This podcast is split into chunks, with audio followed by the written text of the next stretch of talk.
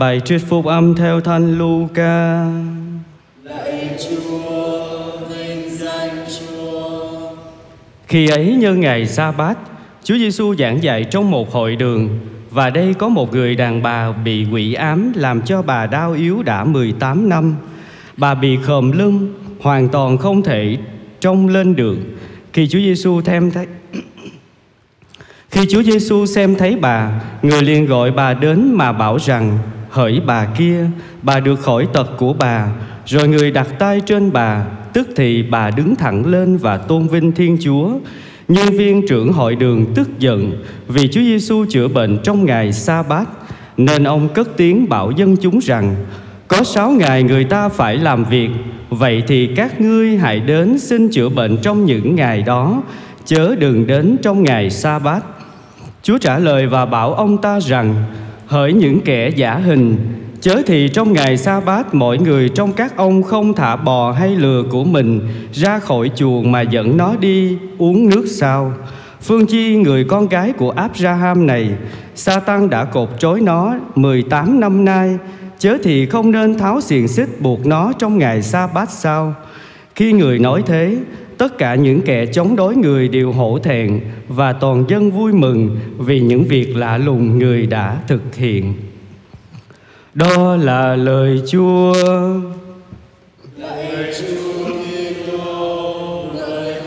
Chúa.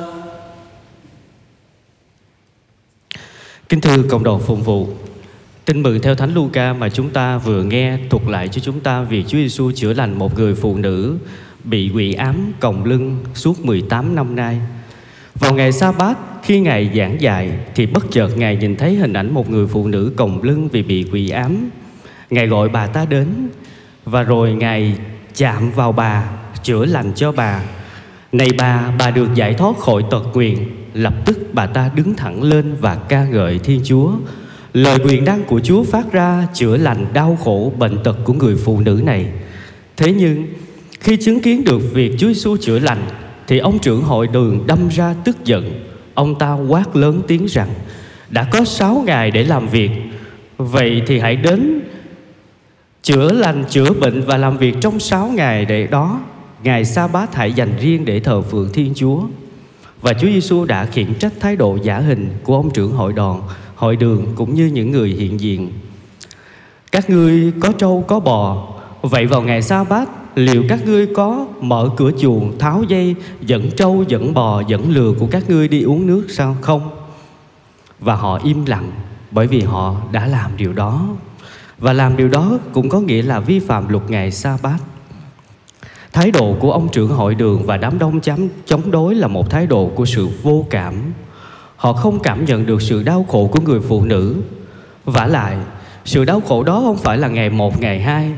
Chúng ta thấy tin mừng Luca ghi lại rằng đã 18 năm và sức nặng đau khổ đã đè nặng trên người phụ nữ này khiến bà phải khom lưng không thể trông lên thấy Chúa được.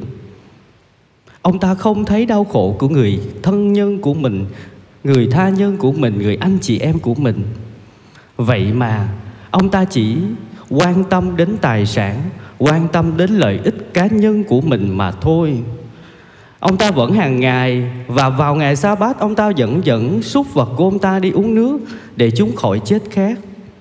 Bởi thế chúng ta thấy một cái sự chua chát rằng phẩm giá của con người còn thua con trâu, con bò, con lừa. Chúa Giêsu thì không phải như vậy. Ngài nhìn người phụ nữ với ánh mắt của sự đồng cảm. Ngài thấy sự đau khổ của bà ta Bà ta đã còng lưng 18 năm và không thể bao giờ trông lên thấy được người khác, không thể đối diện với người khác khi nói chuyện và trò chuyện. Điều đó cho thấy bà đã lực bất tòng tâm, bà đã bó tay. Và Chúa nhận thấy đau khổ đó, Chúa mời gọi bà ta đến với Ngài.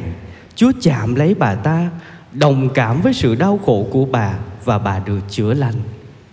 Thế giới ngày nay dường như vắng đi sự đồng cảm Chúng ta thường vô tâm vô cảm trước những nỗi đau của người khác Đồng cảm là gì thưa cộng đoàn? Đồng cảm là khả năng mà mỗi chúng ta có thể cảm nhận, thấu hiểu những đau khổ của anh chị em của mình và tự đặt vị trí của chính bản thân chúng ta vào trong những hoàn cảnh đau khổ của họ. Chỉ có sự đau khổ, chỉ có sự đồng cảm mới dẫn đưa chúng ta đến thái độ cảm thông và chia sẻ với những đau khổ của người khác. Chúng ta không thể nào chúng ta cất khỏi đau khổ. Chúng ta cũng không thể nào chúng ta làm cho đau khổ của người khác biến mất trên trần gian này, cuộc đời này. Chỉ có Chúa, quyền năng của Ngài mới làm được điều đó. Nhưng khi chúng ta đồng cảm là chúng ta làm cho đau khổ đó vơi đi gánh nặng, nó nhẹ nhàng hơn. Thiết nghĩ rằng nơi lạnh lẽo nhất trên thế giới này phải chăng là Bắc Cực hay là Nam Cực? Con nghĩ không phải vậy. Nơi lạnh lẽo trên thế giới này, trên cuộc đời này có thể và là những nơi mà vắng bóng tình thương. Khi người ta sống với nhau mà vô cảm vô tâm thì lạnh lẽo biết là chừng nào. Do đó sứ điệp lời Chúa ngày hôm nay mời gọi mỗi người chúng ta hãy nhạy bén với những đau khổ của anh chị em mình, những người sống gần gũi với mình, chung quanh mình để có thể đồng cảm và chia sẻ với họ. Chúng ta có thể làm được điều đó thưa cộng đoàn phụng vụ. Con xin gửi lại một cái hình ảnh mà chúng ta đã sống cái sự đồng cảm.